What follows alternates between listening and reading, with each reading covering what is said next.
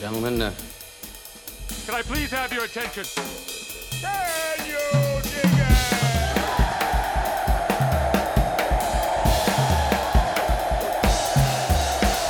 it? Greetings, dear listeners. This is Jonah Goldberg, host of the Remnant Podcast, brought to you by the Dispatch and Dispatch Media.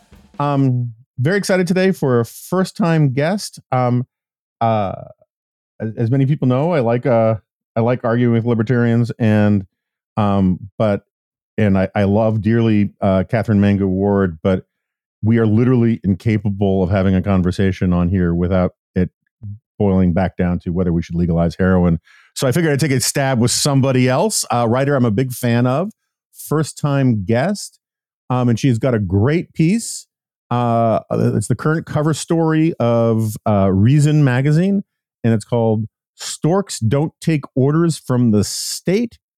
Subhead is Falling Birth Rates, Pro-Natalist Policies, and the Limits of Population Control by Elizabeth Nolan Brown. Ms. Brown, welcome to The Remnant. Hi, excited to be here. Thanks. So you didn't write a book, but I mean, maybe you did about something else. But what I always ask book authors, the first question, just to give them a shot, is what's your book about? So like, why don't we do it this way? What's your article about? Can you just sort of lay it out for the average informed reader about like the basic thesis and the argument, and then we'll get into it. Yeah, it's about falling fertility rates around the world and sort of the problems that are associated with that, and also a lot of the popular explanations for why they might be falling. And then sort of deconstructing a lot of those popular explanations that are, whether they're coming from the left or the right. There's not a lot of data to back up sort of the pet narratives about why fertility rates are falling. So I do a lot of sort of deconstructing these popular narratives about why this is happening. And then kind of at the end, sort of suggesting some things that maybe we can do instead. So one of the things we'll see where we disagree, but we might disagree a little bit about whether it's a problem or not, falling birth rates. Although I'm very sympathetic to some of your points about it. But one of the things I liked about the piece is whether you think falling birth rates are a huge problem, a minor problem, a good thing or a bad thing. It's really friggin' obvious if you actually start paying attention to this stuff that it's complicated. Yeah. Right. And like, this is one of these things where I think one of the things that is screwing up conservatism, as it's so called these days, is forgetting that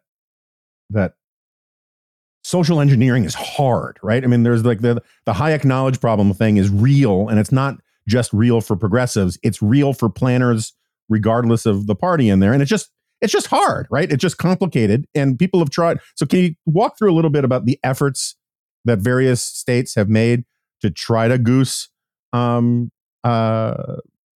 rates? Yeah, and I'll just say too that, that was kind of one of my favorite things about writing this piece was I didn't go in, as I usually do with a lot of my features, with a strong opinion or a strong preconceived argument. I don't necessarily think that falling fertility rates are a reason to panic, but I definitely don't, think they're a good thing either. And I didn't have any sort of strong thesis going in about the why or anything like that. So it was just really interesting to sort of see where different data and research took me and sort of just sort of follow where that went without trying to arrive at any particular conclusion. What I found then was that, like you said, this is hard, and it doesn't lend itself to any sort of pat narratives either from the left. Like, we need more parental leave, we need more, government subsidy of childcare and that sort of stuff, or from the right, which was, stuff like, oh, well, we're just not valuing, motherhood enough, or it's working women, or, we need to try these pro-natalist policies.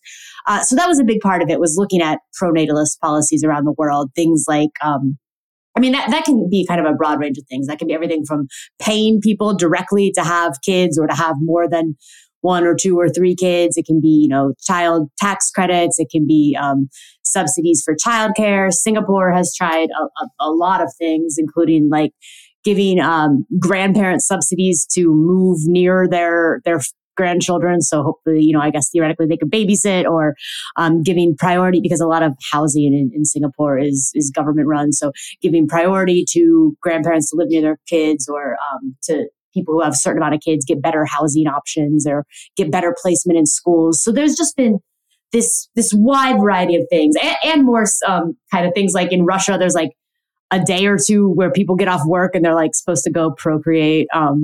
You know, there's like PR campaigns and things like that. But a lot of the things that have been tried have been economic, which, you know, makes sense. But the gist of it is that pretty much around the world, anywhere that these pronatalist policies have been tried, they have failed to really produce either any results, or at least any results that are worth writing home about. You know, nothing that's going to actually reverse population decline in some of these countries, or make a big difference. You know, just for instance, one of the things I talked about was South Korea has spent more than $200 billion subsidizing childcare and parental leave over the past decade and a half. And yet their fertility rate, which is one of the lowest in the world, if not the lowest, fell from 1.1 in 2006 to 0.81 last year, or in 2021. Singapore, like I said, has done a ton of different things, including now they recently raised the bonus for having a second baby to $8,000. And for every child thereafter, you get $10,000. That's in addition to these things like housing subsidies and all sorts of other things. Their fertility rates fallen from 1.83 in 1990 down to 1.1 or 1.2 over the past few years.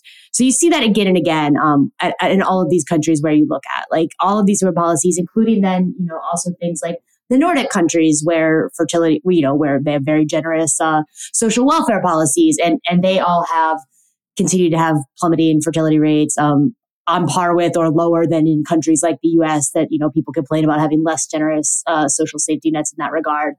So it's just, it's really not worked. And just for the record, because I know this is maybe not common knowledge, replacement fertility is considered 2.1. So, you know, your average woman would have 2.1 children. And most countries around the world, especially like more industrialized and more prosperous countries, are below that. The United States in 2021 was at 1.66. Right. Yeah. So just long-time listeners know, I got my start in Washington working for Ben Wattenberg, who was sort of a self-taught demographer, wrote a book called The Birth Dearth, where he was talking about how his big argument was arguing with people like Paul Ehrlich about how the population bomb thesis was wrong. In fact, the real problem with looking ahead is going to be declining fertility rates, not exploding fertility rates, which was treated as crazy talk in the 70s, right? I mean, everyone was talking about how overpopulation was the curse of humanity. And just for people who don't know, the reason why the TFR, the total fertility rate, needs to be 2.1 is you need two kids to replace the mother and the father in terms of population numbers, and it needs to be just a little extra, like a mounding teaspoon, not rather than an even teaspoon, because some people just don't have kids, and so it's just catching up. So, like, technically, if every single person had two kids, that would be fine, but you need to be 2.1 and in some countries, the total fertility rate needs to be above 2.1 because of so many deaths from disease or whatever. So again, one of the things that's also useful about this is I often quote Seymour Martin Lipset, who used to say, if you only know one country, you don't know any countries, because unless you understand what makes your country different than other countries or the same as other countries, you really don't. You think everything is unique to your own country. And it turns out that a lot of different cultures, a lot of different societies with a lot of different constitutional governing models, economic models, they're all trying to do this, and it's hard everywhere. So my understanding is that, like, if you look at the Hungary stuff, which a lot of my friends and former friends on the right make a bigger deal out of than I think the facts support, one thing that it does seem is successful, tentatively, is the ability of the state to accelerate right? If it's like the desired number of births, you can get people, if someone wants to have 3 babies, and you can have government pronatalist policies that'll have them have their 3rd baby earlier than they otherwise would have, right? It moves up births. But that's different than actually creating more births than people wanted. Yeah, there's actually, that's another finding. A lot of these studies that have shown that some sort of government interventions have had the ability to change the timing of births, but not necessarily the total number of births, which seems like a lot of trouble for not a lot of return.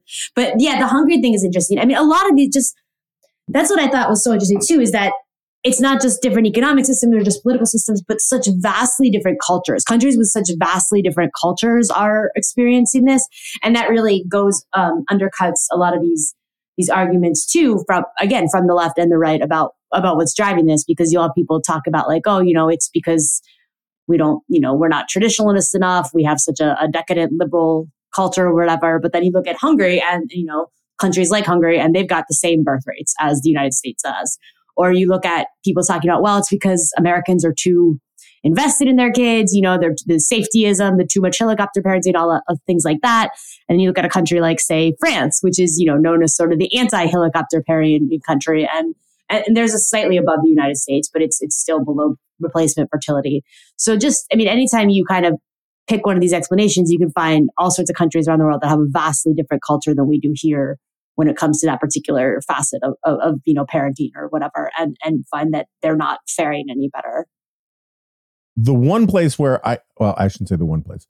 One of the places where I push back a little bit on let me start here. I think the cover kind of gets it wrong, right? It's a great cover. If I was the editor of Reason, I'd probably make it the cover too. So it's not some searing indictment, but it's got this, picture of a stork with a gun to its head, and you know, and the title is "Storks Don't Take Orders From the State," right? But like, there's very little in the piece looking at countries where they are forcing anybody to have babies, right? It's more like they are trying their damnedest to incentivize people to have more babies, and it's not working. So it actually. The better title, it seems to me, would be "Storks Don't Take Bribes," and have a dude with a big wad of cash, yeah. Right? Yeah. Take that, Katherine Mangu-Ward. I obviously did not come up with the cover or thing. That was our art director, Joanna Andreessen. And I think Katherine came up with the headline, but I love them. They're just very like, you know, gripping visually. I think it would have worked with the bribes thing too, actually. You're right. Yeah, I mean, so then the second thing is, if we're talking about, my point is totally with you on the implication of the cover, which is state violence to force people to have more babies than they want or fewer babies than they want is grotesque. Yeah. Right? Forced abortions are horrible. And the thing is, you can be totally pro-choice and totally atheistic and still think forced abortions are horrible. And forced births are horrible. Right. Government coercion on either side is no good. Yeah, you can get into a theological thing where like the forced birth is like not as evil as the forced abortion, but like I don't have to get into that argument. My point is that the state should not be getting into the business of forcing people to have babies or not have babies that they want to have. But there's an implication in here, because like you cite this study that says... you know, efforts would get, I should have highlighted it for me, but it's basically that you can get a 10 to 20% boost in fertility, but it would cost like $250 billion a year to follow it through. Now, is that really such a, I mean, like I would rather spend $250 billion on 100% boost of fertility, you know, but like, of all the things that the government spends its money on, replenishing the population to, you know, again, forget all the mystic chords of memory civilization stuff and just think about like paying for entitlements, right? Incentivizing people to have more babies where the incentives make it worth it to them to have more babies as a matter of choice. That seems like a pretty good use of money compared to a lot of other things that the government. What is wrong with incentivizing? Let's just say we could figure out how to make it work. What's wrong with doing it? I would say, so yeah, the study you're talking about, they found, it was something published in 2017 in the Journal of Economic Perspectives. They found 1 extra percentage point of GDP spending on early childhood education and childcare programs was associated with 0.2 extra children per women.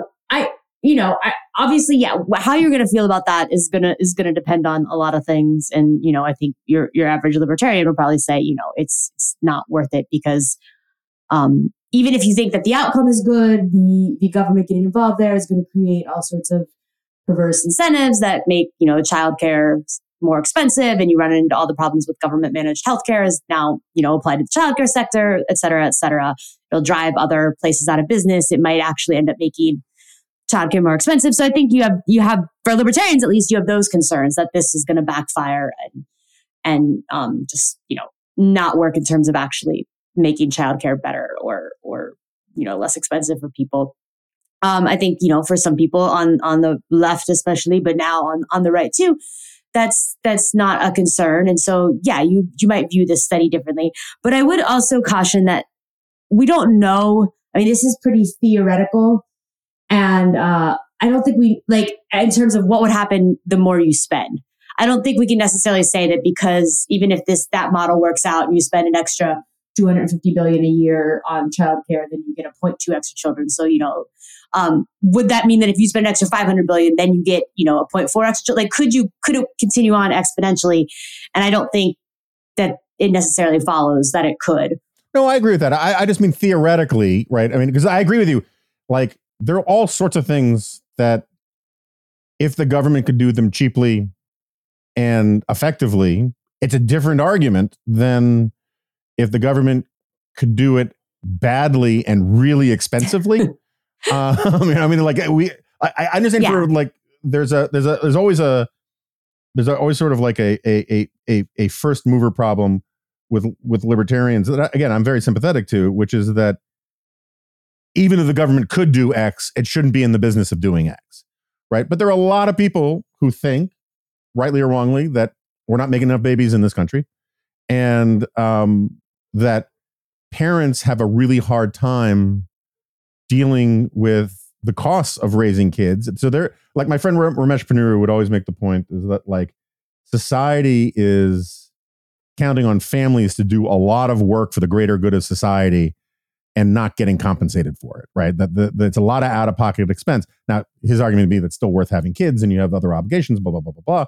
But if you're going to have a family, if you're going to have a policy that is not, strictly speaking, limited and neutral or minimalist or whatever, leaning on the side of helping families and helping people who have babies is not necessarily bad public policy. And I'm still sympathetic to that. Let's put aside the question of whether it can be done for just 2 seconds, because I'm very sympathetic to it's way too complicated to be glib and simplistic about this the way a lot of people are.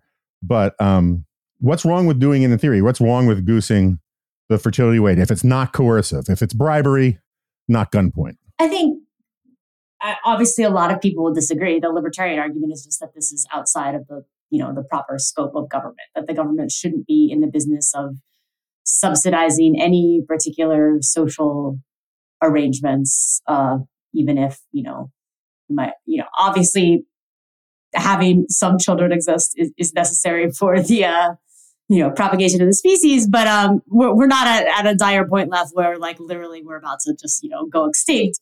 I don't know, maybe then that would change the calculation, but I think, you know, it's not the proper role of government to say we need to be boosting our birth rates to a certain rate, because, you know, there are other things we can do. And that's one of the things I talk about in this piece too. Like, everyone is sort of upset when we talk about people aren't having more babies. I mean, obviously there are some conservatives mostly who are just like, you know, it'd be good for, like, we think it's good for people to have children. We think it's good, not independent of any sort of societal outcomes. We think it's good, and it's, you know, people should be doing it just because. But a lot of times when you talk about this, the worries are, you know, if we don't have more babies, we're going to have population stagnation or decline.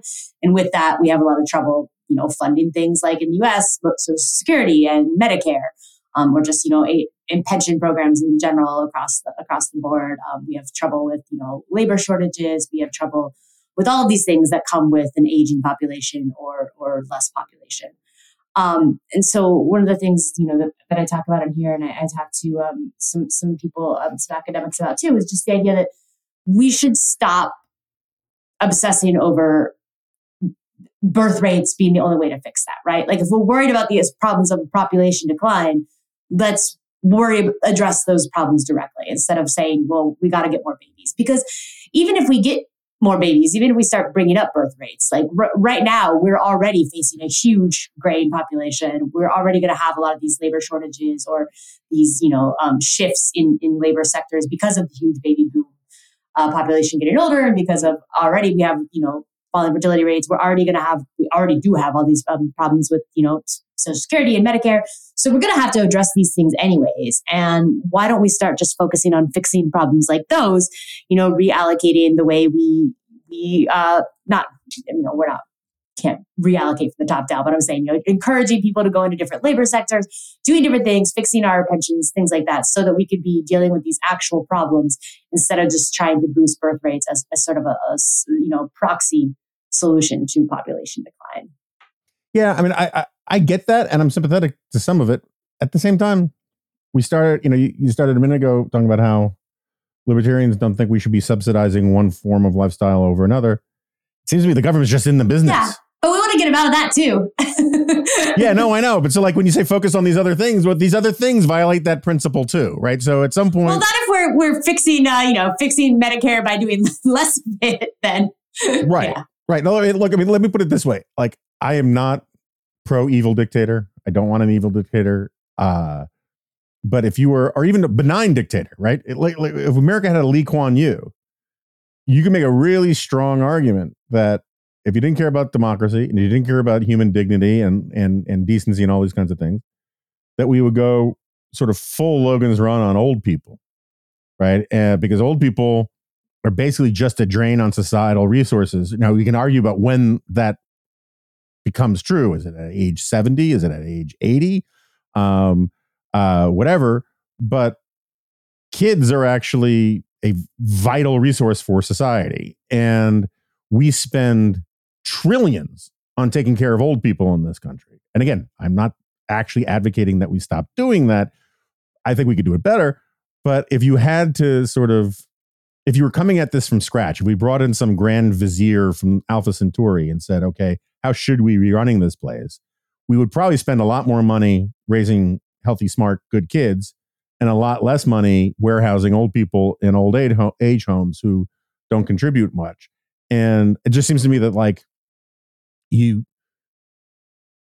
can sort of acknowledge, that, and I literally feel like my pain collar will activate when I say this, but children are the future, that it's a legitimate thing to be concerned about, right? Whether there's a legitimate way to deal with it, which I think you're right, is probably at the very best going to be underwhelming. It's a legitimate thing to care about because the world is a better place with a lot of kids in it. I think that's a fair thing to say. Yeah. I mean, I think it's definitely a legitimate thing to care about. And I think that there's lots of little tweaks. This is one thing we talk about. There are lots of little tweaks that might make a difference at the margins, either by, encouraging some small percentage of individuals to have more kids or to have kids that wouldn't have otherwise, or making life easier for parents. And I'm not saying that all of these things are bad. I mean, a lot of times, we focus too on things that aren't necessarily things that the government could do. Just there's some evidence that perhaps a lot of telecommuting during the pandemic raised birth rates because there was a slight bump up in birth rates again in 2021. We don't know if that continued last year or this year yet. And also there's some debate over whether or not that really was the cause of it or not. But I think it's plausible, right? So having more flexible work hours, definitely. I know a lot of families where the parents worked from home were a lot of the ones having babies during the pandemic because it made more sense. So, there's tons of little things that we can do that I think could make a difference at the margins. And I'm not saying that those things aren't worth doing, for sure.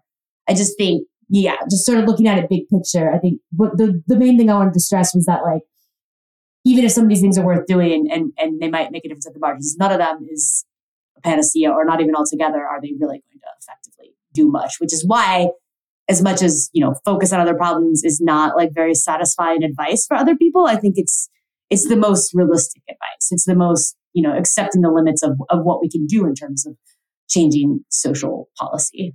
Yeah, see, and that's what I'm sympathetic with. I mean, it seems to me that there's a lot of stuff, and I mean, Reason has spent a half century writing about a lot of them. There are a lot of things that people turn into grand philosophical abstract constructs about the role of the state.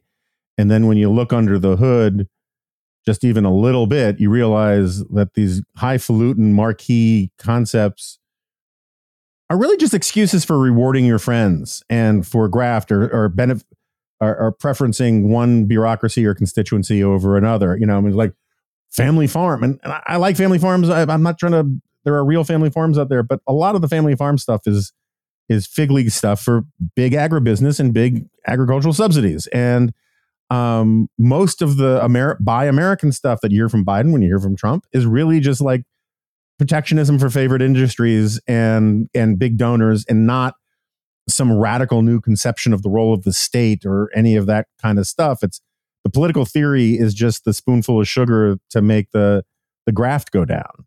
And I think that this kind of thing is very susceptible to that.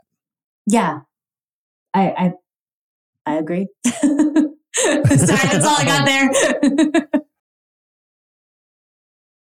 So the thing, I tell you, one of the things that actually, because I mean, I follow this stuff quite a bit, but I don't know how I missed this before. I did not realize that the number of women, you know, you make this point about how the childless woman is sort of the poster woman for this problem, and that number hasn't really changed, right? It's like it dipped up and down a little bit, but it's back to where it was a while ago. It's not the driving force of these sort of spinster childless women that get sort of demonized, and I'm using spinster in air quotes. That number's remained kind of constant, which I think is kind of fascinating. Yeah, I mean, that was like just one of these many things that I found in researching this that, again, goes against a lot of popular narratives, which are very, very down on this, you know, this mythological, or not mythological, but, you know, this stereotype of this selfish, childless woman who's just like, I'm too busy with my career or with just like having lots of fun or whatever to have kids, and I don't care about, you know, anything. You have a lot of blame put on this, you know, alleged woman. You have a lot of blame put on, or just couples that they say, like, you know, like there's just not enough couples that are choosing to have kids, and obviously, I mean, there are a lot of people that are choosing not to have kids. When you look at surveys of the reasons why people don't have kids, in most of them, either at the top or near the top is people saying, I just don't want to. So it turns out, you know, like when you give people the technological means to avoid having children, and we loosen cultural sort of constraints saying that everyone must have children, some higher percentage of people is going to choose not to have children. But as you said, we're not experiencing like epidemic levels of childlessness. We're relatively on par with trends going back a century or more, and we're lower than we were, I think, in the 90s and maybe the 80s. Yeah, like you said, there was an increase, and then there was a dip, and then there was an increase, and now it dipped again. So we're not at a particularly high rate of childlessness. They found that, you know, the bulk of this fertility rate decline in the United States, at least, is not being driven by childless women or, you know, childless couples, but by people who have children having less kids. There's way more people now than even in the 1970s that are having one or two children, and there's way less people that are having four or more. Oddly, the number that have had three children has stayed like the exact same. So that's a constant. But yeah, it's driven by smaller families in general, but not necessarily by people having zero children. And one other thing that I just real quick I thought was interesting too is that there's been a rebound too in like highly educated women. Like they have more kids now than they were having in the 90s and early 2000s even. So there's some, you know, rebound there too. Yeah, and I I have a theory about that that doesn't reflect well either on me or a lot of people if I'm right, which is, let's hear it. I think that it comes and goes in society, but like the transformation of at the high end of kids into Veblen goods, where you are showing off how much money you can pour into these kids, is kind of like when it's a status symbol to have kids, some percentage of people have kids that otherwise wouldn't. When it's not a status symbol, they don't. And I think that, like, if you go back over the last 50 years, the status of professional, high achieving professional woman motherhood has gone up and down. And I think again, it doesn't explain as an individual human being's decision making, but when you're talking about large numbers, I think it's a part of the explanation about, you know, because I mean, people do respond to incentives. I think one of the mistakes that a lot of people on the right and on the left in different ways have always made is that they think that the only incentives people respond to are financial incentives, when in fact, financial incentives are often, as this piece shows, sometimes the least effective incentives. There are all sorts of other things about like status and whatnot that drive human beings, because we're status-seeking creatures. Along those lines, too, you know, there's this idea that's very popular out there right now that part of why people aren't having kids or having more kids is because it takes so much, not necessarily financially, although, you know, that's part of it, but it takes so much to raise a kid today. You know, like it's so much tougher because you're expected to do all these things. You're expected to spend more time with them. You're expected to have them involved in these activities. You're expected to, you know, make sure that they're getting into the right preschools so that they can get into the, you know, and so on and so on. You're expected to just put so much more investment in each child than you were a long time ago. But I don't necessarily find that convincing, not because I don't think that is true, but I don't think that I think it kind of goes, it could go the other way, right? This parental investment, like people are putting more effort into each child because they are having less children, not the other way around. And also, I think a lot of this effort is unnecessary, right? It is status seeking, or it is just sort of a weird pressure that like middle and upper classes have put on themselves that is not actually, you know, required in order to raise healthy, well-adjusted, good children. There's like so many things that we do. I mean, yeah. I think that's right. I mean, like, and you have somewhere in the piece, you point out that like middle and lower income families don't stress out about having kids the way higher income families do. And I think that's, you know, we haven't even talked about immigration, but one of the things I like about immigration is that it's how we import people with healthy worldviews into this country, because the sort of the top quintile, whether it's on the right or left, are so friggin' neurotic and so up in their own heads that they've kind of lost sight about like the important things in life for, like, you know, friends, family, kids, you know, work that you like and that kind of thing. And sometimes it turns out that like immigrants who come here and know the alternatives say, hey, I can get all that here in a way I couldn't, you know, back in El Salvador or wherever. And it's, you know, like I'm reading this Patrick Deneen book, and he's talking about how the masses have better morals and they're better priorities. And I'm like, yeah, the most traditionalist people we have in this country are the ones we import. And there's something to be said for that, but it's a different argument from now. So, at the same time, so I keep coming back to this. It's a complicated thing. To me, it's very much like the question of why are Jews liberal? This is my sort of standard illustration of how to explain an overdetermined phenomenon. Jews are liberal because Jews for 1,000 years were more urban than rural. Jews are liberal because they've overeducated their kids to death. Jews are more liberal because, as a sort of a Darwinian social adaption, they always saw the centralized government as their protector. Jews are liberal because the Democrats were the first to recognize Israel. Jews are liberal for 10 different reasons, right? 15 different reasons. And for some Jews, it's all explanatory. Like they loved FDR. Their grandparents loved FDR and they always stayed that way. And for others, it's a little of this and a little of that and whatever. And like, you can't have a phenomenon where the entire planet sees fertility rates dropping and not with every kind of government under the sun and every kind of culture under the sun, literally, and say, oh, I have my one explanation for why this is so. And pretty much anywhere where you have people who have the means to control and limit their reproductive capacity, you have it happening, which is, yeah. But at the same time, like, and this is maybe me arguing that the plural of anecdote is data. I know a lot of women, a lot of couples, who wanted more kids. Fertility treatment's extremely expensive. And it's more expensive, you know, because one of the, I think you'd agree, one of the explanations that has to be part of it. I mean, I don't think it's disputable, is that women delaying first child is part of it, because that means just the window of years where they can have kids is shorter, is narrower. And so a lot of women who go to fertility, they do it because they're at the tail end of their reproductive years. And there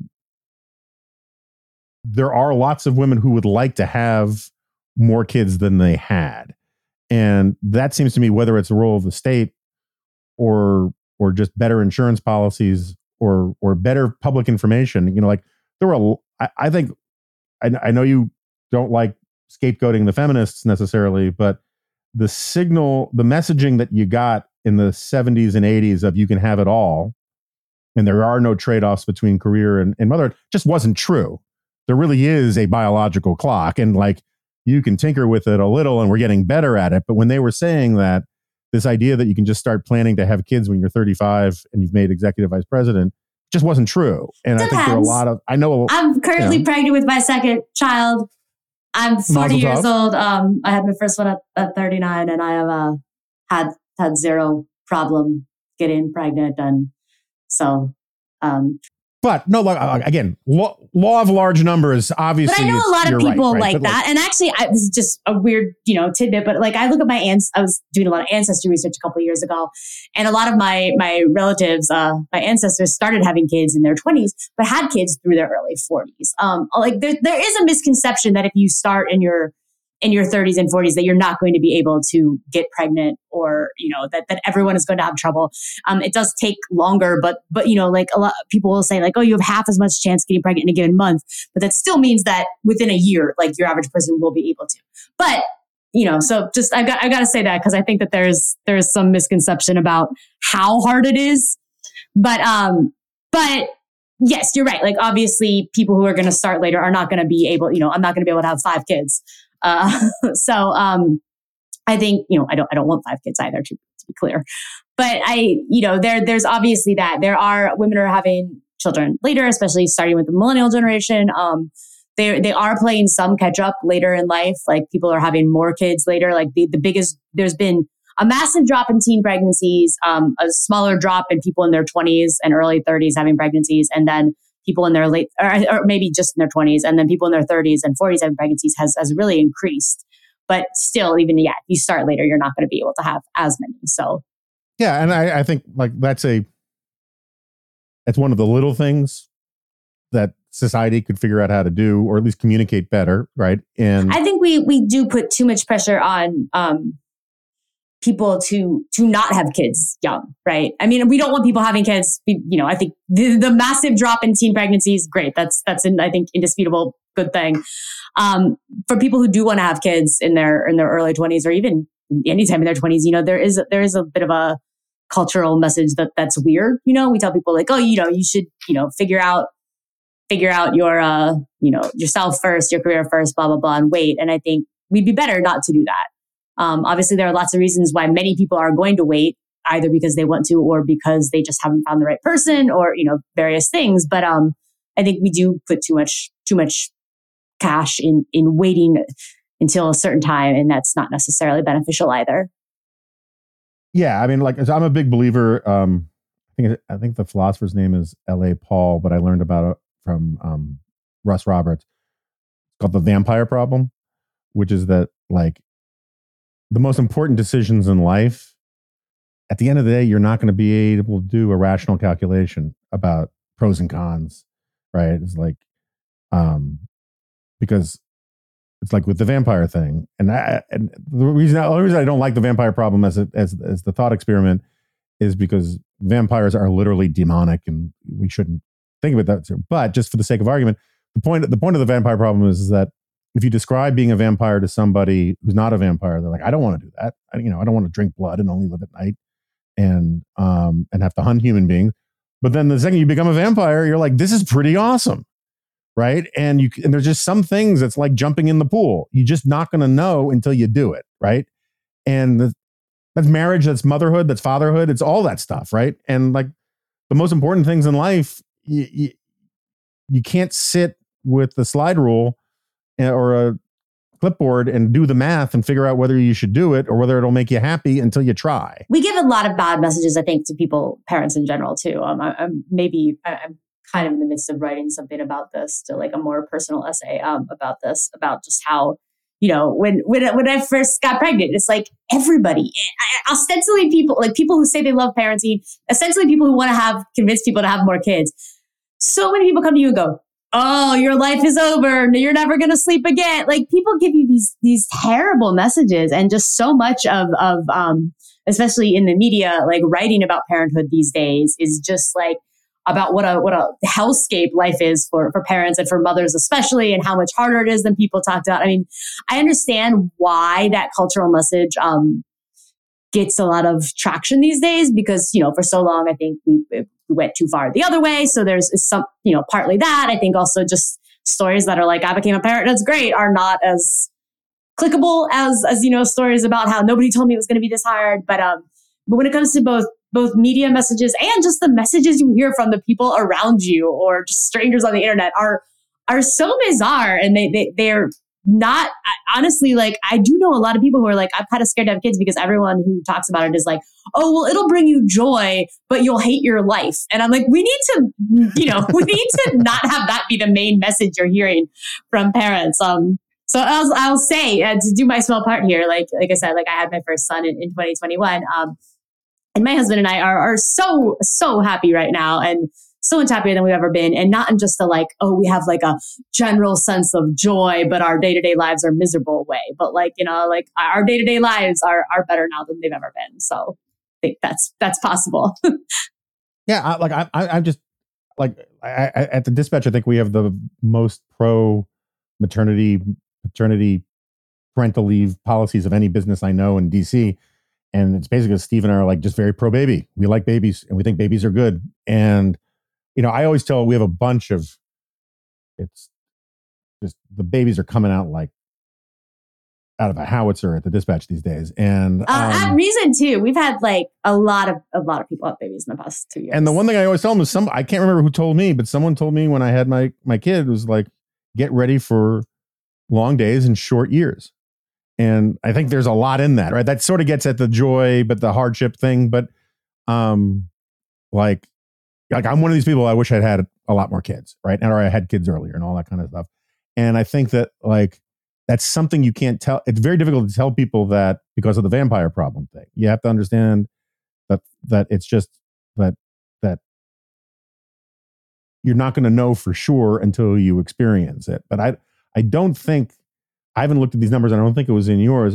There aren't a lot of women who actually say, I wish I had fewer kids. I mean, I don't know. I mean, I don't think we've done a lot of surveys on that. I haven't looked at them actually.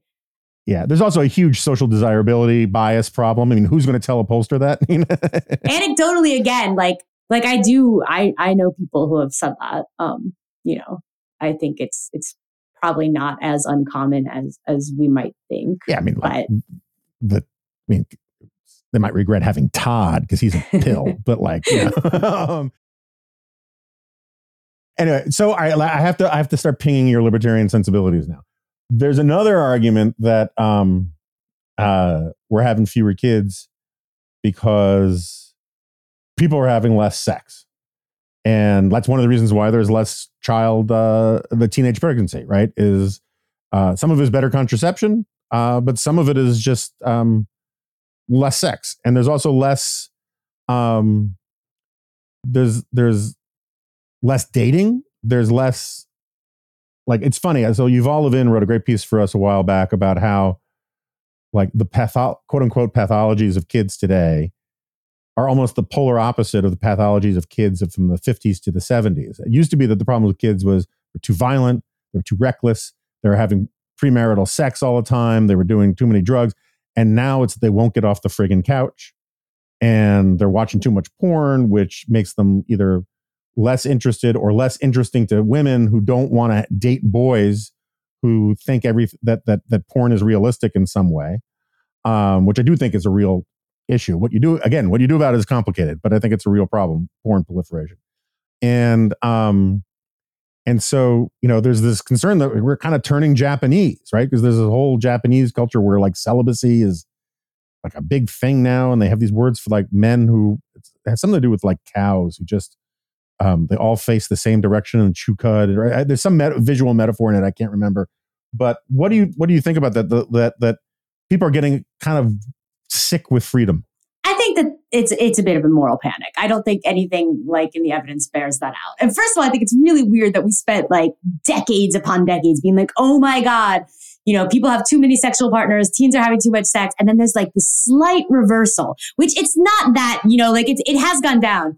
I think I just had to debate someone about a lot of these topics. So I was just doing a lot of research on it. And it's like, compared to the 90s, I think we've got teens have, like, 15% of less teens have lost their virginity by the time they turned 18. But it's something like 45% have lost their virginity by 18 now, as opposed to, like, you know, it was 60% or something, you know. So it's not like nobody is. And, you know, again, arguably there's nothing wrong with teens not losing their virginity until they're adults, you know. When it comes to millennials, there was something like millennials have are less promiscuous than the past, which again is, like, funny because we also have this freak out about hookup culture and all of that. But then millennials have fewer sexual partners than boomers or Gen X did.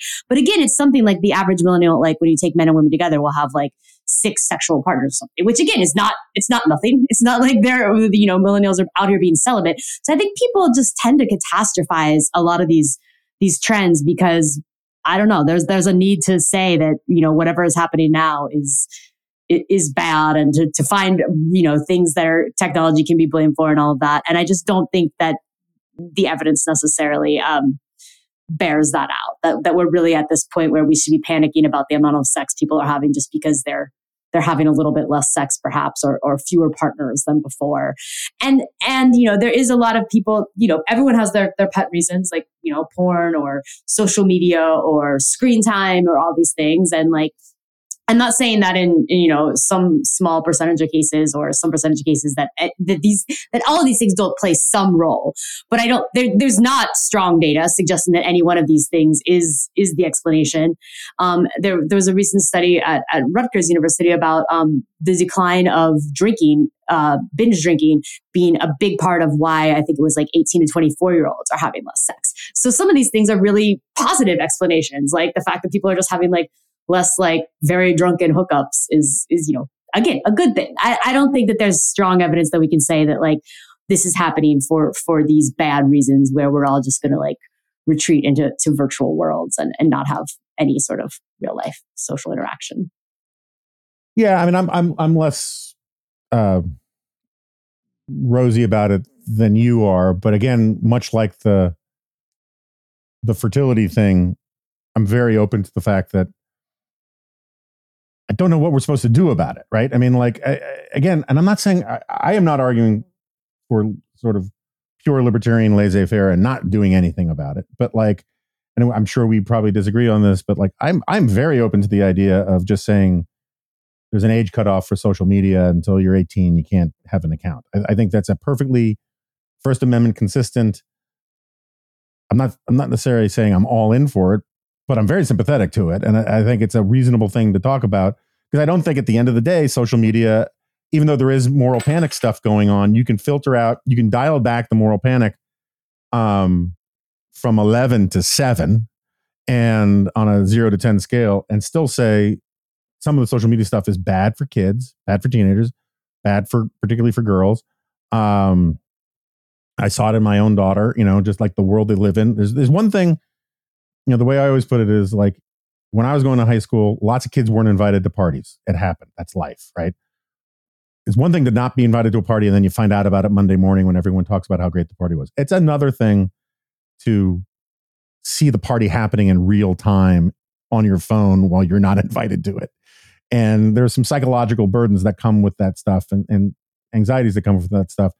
And it's, so I'm open to that kind of thing, but I don't think it's a panacea. I don't think it solves everything. And I guess where I push back on the libertarian part about it is like, just because something is hard and difficult and more complicated than simplistic politicians want to make it to seem, doesn't mean it's not a problem. And there's a real tendency going way back with libertarians to think that the fruits of all freedom are great, and there's no vantage point from outside of the free activities of free people to say some people made bad choices. And that's where my conservatism comes out, is like, I'm perfectly happy making the declaration that some people made better choices than other people did. Doesn't mean we should prohibit people from making bad choices, but part of a society is about stigma, shame, culture, persuasion, argument. And if you take a position that there are no bad choices, then you're basically taking a position that there are no good choices. The thing with just a lot of these solutions, though, that you mentioned is that even if you come at it from an idea, from the premise that, you know, the government needs to be making sure that teens are having more sex, which again is a weird premise. But yeah, I agree with that. I totally agree with but, that. You know, but you know, whatever these things are, I just think there's very little to suggest that these things would actually work. And there are trade-offs. Like again, like with the children and social media, if you're going to ban anyone under 18 from being on social media, right? If we put aside like libertarian philosophical objections to that, you know, it's going to still be easy for a lot of teens to game the system, one. And another, it's going to require that everybody submit proof of their real identity to join every single website. And it's going to create huge privacy concerns. It's going to have, you know, everyone's going to be attached to their real identities on things. You're going to open people up to all sorts of scams and hackers. You're going to open people up to a lot more, you know, the government having that data, and not to mention the corporations, which, you know, we got a lot of worry about TikTok and things right now, you know, so you're opening, you know, you're just opening up a big can of privacy concerns there too. So we've got a lot of trade-offs for something that may or may not even work in order to keep teens off social media. And if it does keep some percentage of teens off social media, even smaller chance that it's actually going to solve this, you know, these grand social problems that we think that we've just sort of suspect that it might be causing. And especially when it comes to things like porn, you know, even if the U.S. somehow, you know, just like, you know, suspended the First Amendment, banned all porn. I mean, unless you're going to somehow crack down around the world on websites, you know, it's not going to make a difference. So a lot of these things, it's like we'd be doing these big trade-offs either in terms of like betraying our constitutional principles, betraying our civil liberties, ruining people's privacy in order for what are negligible, if any, you know, effects, I think a lot of times. So I'm not even going to bother making a libertarian philosophical argument. I just think that practically a lot of these things don't work as well. Yeah, look, I get the libertarian arguments, all that kind of stuff. I get that it's hard, but there's a philosophical, logical distinction between arguing that, and let me put it this way. I agree entirely. There are trade-offs. Entirely. I think to govern is to choose, that, you know, the very essence of understanding how policy is made is that virtually all policies will create some winners and losers, and including extreme libertarian policies, right? I mean, like, total freedom is going to benefit people with higher levels of social capital, cognitive capital, intellectual capital, financial capital than it will people without all of those things. And so there are choices involved in everything. And but the existence of trade-offs isn't an argument per se against leaning one way or another on those trade-offs. And so I agree entirely that the 18-year-old age limit thing would be imperfect and people will get around it, just the way that people got around buying booze under the age of 18 or 21, just as the way people got around the ban on buying cigarettes. And when I say people, I mean me. I get it. Like there's going to be spillage, breakage, and all sorts of things at the margins and all these things. But as I was saying earlier, a society that makes it easier for parents to raise healthy kids is better than a society that makes it harder to raise healthy kids. Yeah.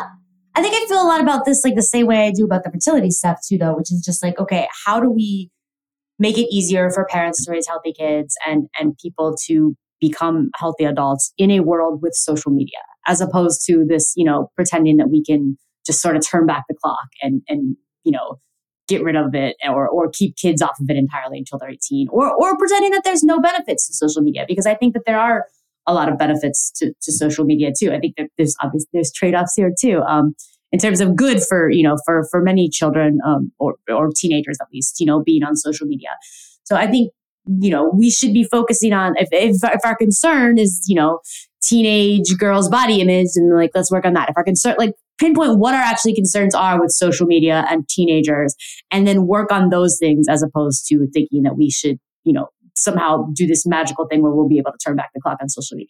So I guess a lot like how I feel about fertility rates. Like we've got to accept that we're not going to be able to drastically raise fertility rates through like government fiat unless we're going to go total authoritarian. So let's figure out what we're concerned with and deal with those problems as they come, as opposed to sort of this pie in the sky idea. Yeah, no, I'm very sympathetic to that insofar as I think triage is a really important concept.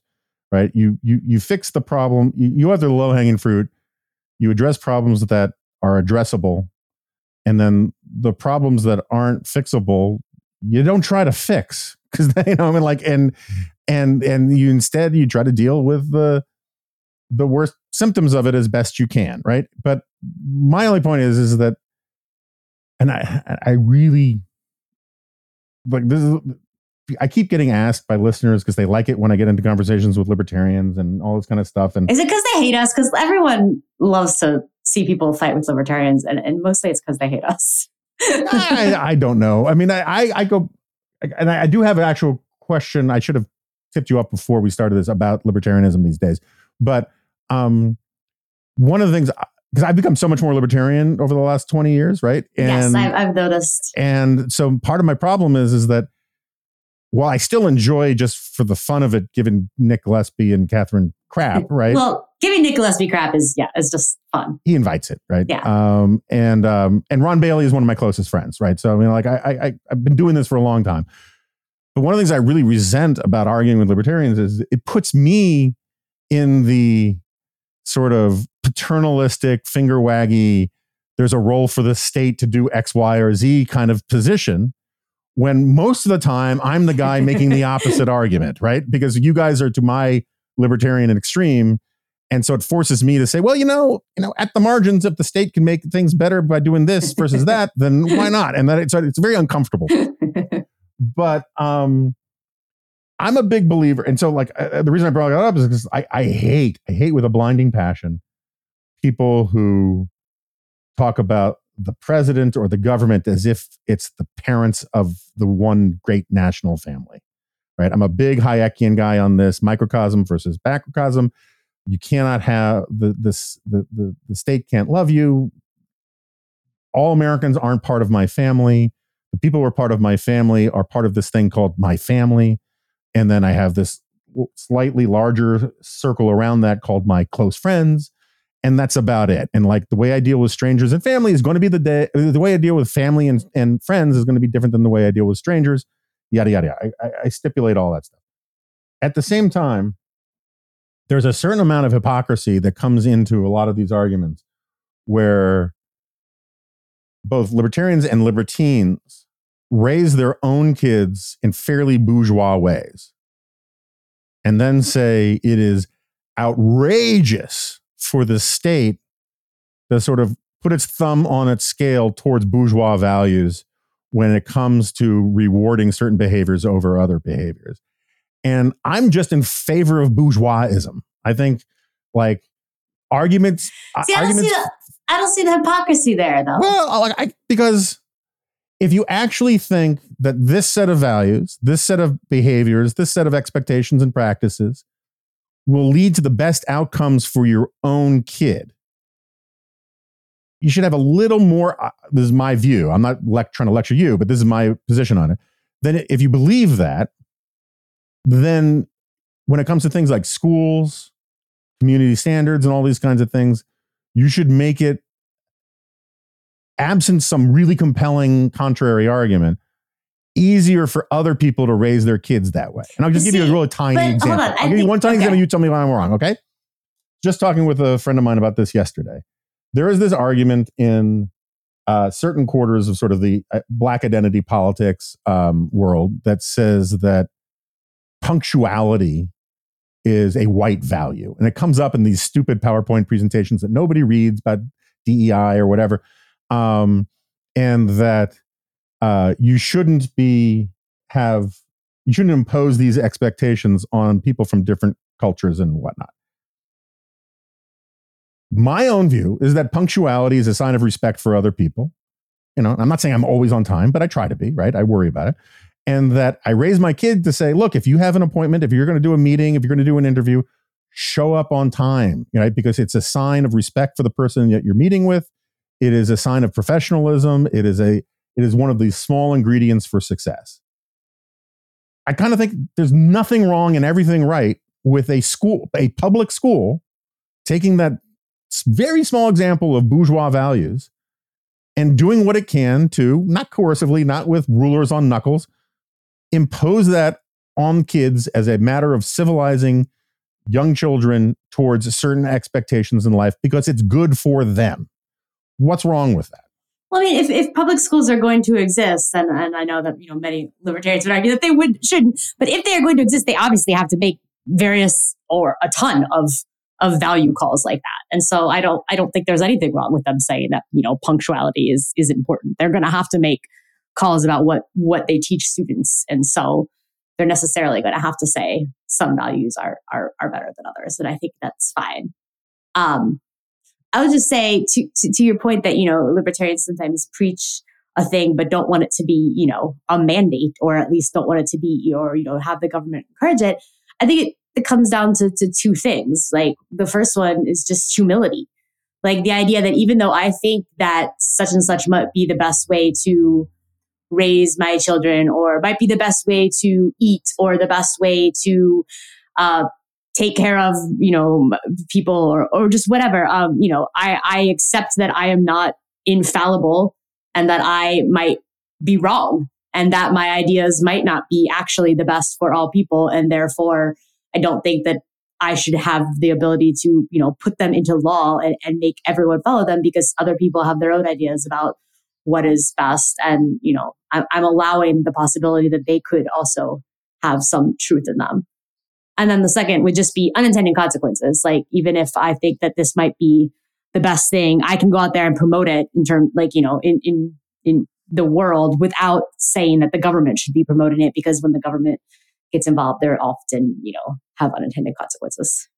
Yeah, I mean, I think I'm pretty clear about my priors. I'm more on the Burkean, Hayekian side of these questions, and I think that there are a lot of, like, the Burkean argument is a lot of, or the Hayekian argument too, is like a lot of these cultural norms, practices, traditions have endured over time because they're the product of trial and error, and that there's actual deep wisdom embedded in them.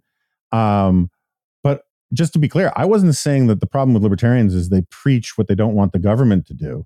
My problem is they don't, as to borrow a phrase from Charles Murray, is they don't preach at all what they practice in private. Right? Is that, like, the divorce rate, you know, the divorce problem, the out of wedlock birth problem, all of these things, whether you think they're problems or not, right? But society, a lot of people in society thought they were problems. Basically solved 20 years ago, 30 years ago for the upper quintile, right? Wealthy people follow the success sequence more or less. They get married, they get educated as much as they can, then they get married, then they have kids. And they expect that from their kids. And they inculcate those values in their kids. And they get all the richer because of it. You know, there's all the assortive mating thing and all that kind of stuff. And yet in a lot of elite circles, particularly left liberal circles, the last thing you're allowed to do is sort of say that these old-fashioned bourgeois values about like personal responsibility and hard work ethic and get as much education as you can and yada, yada, yada.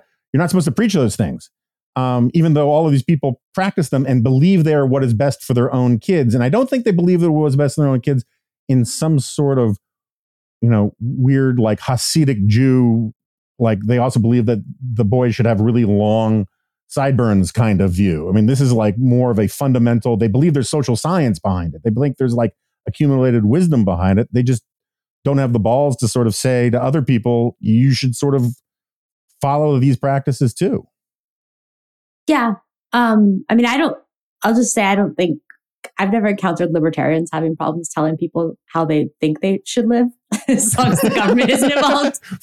Fair. Although you have a special subset of libertarians, but yes, that's fair. That's fair. Okay. There's a potential that's changing. Or maybe, I don't know, there's always a debate within libertarianism, you know, about what libertarianism should have to say about issues that aren't strictly government policy. I think it's a big point of contention and there's lots of ideas on all sides. And, you know, there's a lot of people that do argue that libertarians have especially an obligation to speak out about that stuff, because if we don't want the government to step in, then we need to be willing to like take strong stances in the social and cultural world. So, but yeah, I know that there's also people who are like, you know, we shouldn't say anything about this. I think it's a divide among libertarians. Yeah. I mean, this is the going back 25 years now, the thing about libertarians that libertarians say less than they used to, but there used to be this myth that there's unanimity among libertarians, that all libertarians see the world this way. And no. and it's, I mean, second only to like, I don't know, Jews. They're a more contentious, bickering bunch of people than libertarians. Yeah, it's pretty. It's funny when people are like libertarian. I'm like, oh my god, which libertarians are you talking about? Because so I brilliantly engineered this to the segue. And I don't know if you specialize in this stuff. You're not Brian Doherty and all that. But what the hell is going on with the Libertarian Party, particularly these state Libertarian parties? God, who knows? I mean, for listeners who don't know. But the various state libertarian parties, and for all I know, you share their views on foreign policy. That's fine, right? But you don't share their views, it seems to me, on how the best way to sell libertarianism is to be an unalloyed prick. And in the case of some of the sort of von Mises kind of crowd, which is really a slander against the actual man, have kind of taken over parts of the Libertarian Party, the actual national party. And these guys have a deep sort of like Ron Paul was among the less racist of these kinds of libertarians. And like libertarians for racism, libertarians for segregationism, libertarians for slavery is so oxymoronic to me. And yet I don't get it. Like what, like, is there, do you have a theory of it? Like when people ask you about it, like in the elevator, what do you say? I mean, it's very upsetting. I think it's a small percentage of people with libertarian views in general, right? Like not all libertarians are part of the Libertarian Party by far. I mean, many, many more aren't. Not all members of the Libertarian Party are part of the Mises Caucus, and not all members of the Mises Caucus are the worst of these, just Twitter accounts or people out there advocating for it. But the people that are the loudest are the worst. Basically. And yeah, like you said, like, I mean, they just espouse some truly vile views on just about any topic you can think of. I mean, just views that are offensive, views that are completely antithetical to libertarianism. Like you mentioned foreign policy, you know, like there's a lot about how, you know, Putin is right to be invading Ukraine and stuff like that. I mean, it's just off the walls on any era you look at. And it's upsetting because, you know, even though I can say all that about libertarians and how they don't speak for, you know, the vast majority, it's that, you know, it's these people run the Libertarian National, you know, Party Committee Twitter account now. So it's like they are out there as very high visibility libertarians, and people see this stuff and they think that this is, I mean, there's been so much division even within the party with so many people leaving, like their donations are way down, their membership is down. A lot of their chapters, state chapters, have splintered or broken up or are, you know, just having major issues because of it. So it's not widespread, but what happened was, just in short, you know, like a small group of people who wanted to change the direction of the Libertarian Party and sort of make it more socially conservative, more sort of Trumpian, and more edgelordy is, you know, like one of the things, you know, they believe that the best strategy is to sort of appeal to people who are like, you know, whose biggest issue is like fighting the woke mobs online. They think that'll spread the party. And so that's the sort of strategy that they've gone with. And because of the way that the Libertarian Party is structured, it was pretty easy for a lot of them to become delegates to the state convention and to get there and to vote their people into power. And so that's what we got. I'll just say, you know, I just started getting involved with the Libertarian Party. I was always like, I'm a small L libertarian. I don't really care about electoral politics. And then, you know, starting 2019, 2020, I started, you know, thinking more that we did need, you know, our own party. And I liked where the party had been going, even though it was, you know, far from perfect. And I became a member. I even I emceed their gala last year at the convention. Like I was all like, I'm, you know, getting involved in the LP, and I stopped then very quickly after that convention, because that's when the Mises Caucus took over. And for a few months, I was like, okay, you know, I'm going to give this a try. Like they maybe are, you know, have a strategy online that I don't necessarily love, but it's, you know, let's see where this is going. And it's been like an unmitigated disaster. Yeah. Yeah. No, it's like with everything with libertarians, it's more intense and louder than what's going on with Republicans, but it's a very similar phenomenon with what's going on with the Republicans, right? I mean, and kind of with the left too, different factions, but like with their extreme elements sort of fighting for messaging control and things like that. Yeah, I mean, I just wrote my LA Times column about this, about how I think the Republican, like, as I'm sure you know from the comment section at Reason, there's a certain Gresham's law of comment sections where the nastiest posters crowd out the most decent ones until the decent ones are like, it's not worth it for me to even hang out here anymore. And I hate to say it, it's an argument for content moderation, but which is very anti-libertarian. But it seems to me, at least metaphorically, if not literally, that's a problem with a lot of our institutions, is that the sort of comment section types are taking over these institutions. Like the Republican Party at the state level in lots of places is being taken over by the sort of election denier, QAnon kind of people, and it chases out the normals and then makes it easier for the place to become even more abnormal. Sort of like Carrie Lake telling, you know, if anybody in this room voted for John McCain, get the hell out. It was like you'd rather have a pure comment section where you can talk about your craziness freely than actually have to deal with people who share a lot of your values but don't want to hear that stuff. And I think it's a trend just across the sort of the political culture. And it's I don't know what you do about it, but it's just a huge problem. And it's particularly vexatious to me for the Libertarian Party, because like, libertarianism is supposed to be the thing that's really easy to sell to young people, right? And like young people are sort of normally pretty libertarian at heart, and everyone goes through their libertarian phase in college kind of thing. And to turn libertarianism into this sort of pro-Putin, you know, kind of at least atmospherically racist, sometimes literally racist, nasty crap. It's like you're not going to scare those kids into being decent social conservatives. What you're going to do is you're going to scare those kids into being crazy progressive left wingers, right? And that's that doesn't help anybody. Right. It's just weird. Libertarians for a party that, or for a philosophy that ostensibly is all about like equal rights and tolerance. It's just so weird, some of the things they've chosen to take a stance on, and just like you said, like it's basically anything that they think will, will own the libs, So it's like, oh, we're not going to bother even pretending to care about, the very real, like, say, abuses by police, because that's an issue that is associated with the left and Black Lives Matter, and we're against them. So therefore, then suddenly, they're, saying that anything, they find themselves like defending police brutality, or sort of, defending not just, defending the rights of governments to ban drag queens from the public square, not just from children in general, because it's just like, oh, that's a deviant lifestyle. And we've chosen that position because the left is defending drag queens. So it's just, it's pure politics of resentment or grievance, All right, Elizabeth Nolan Brown, we did not talk one bit about legalizing heroin, so I consider this a win. Please say hello to all my friends over there, and thank you again for doing this. Yeah, thank you for having me. Okay, so Elizabeth Nolan Brown has left the studio. Thanks again to her. Thank you to her libertarian overlords for letting her come on, because they run a tight ship over there.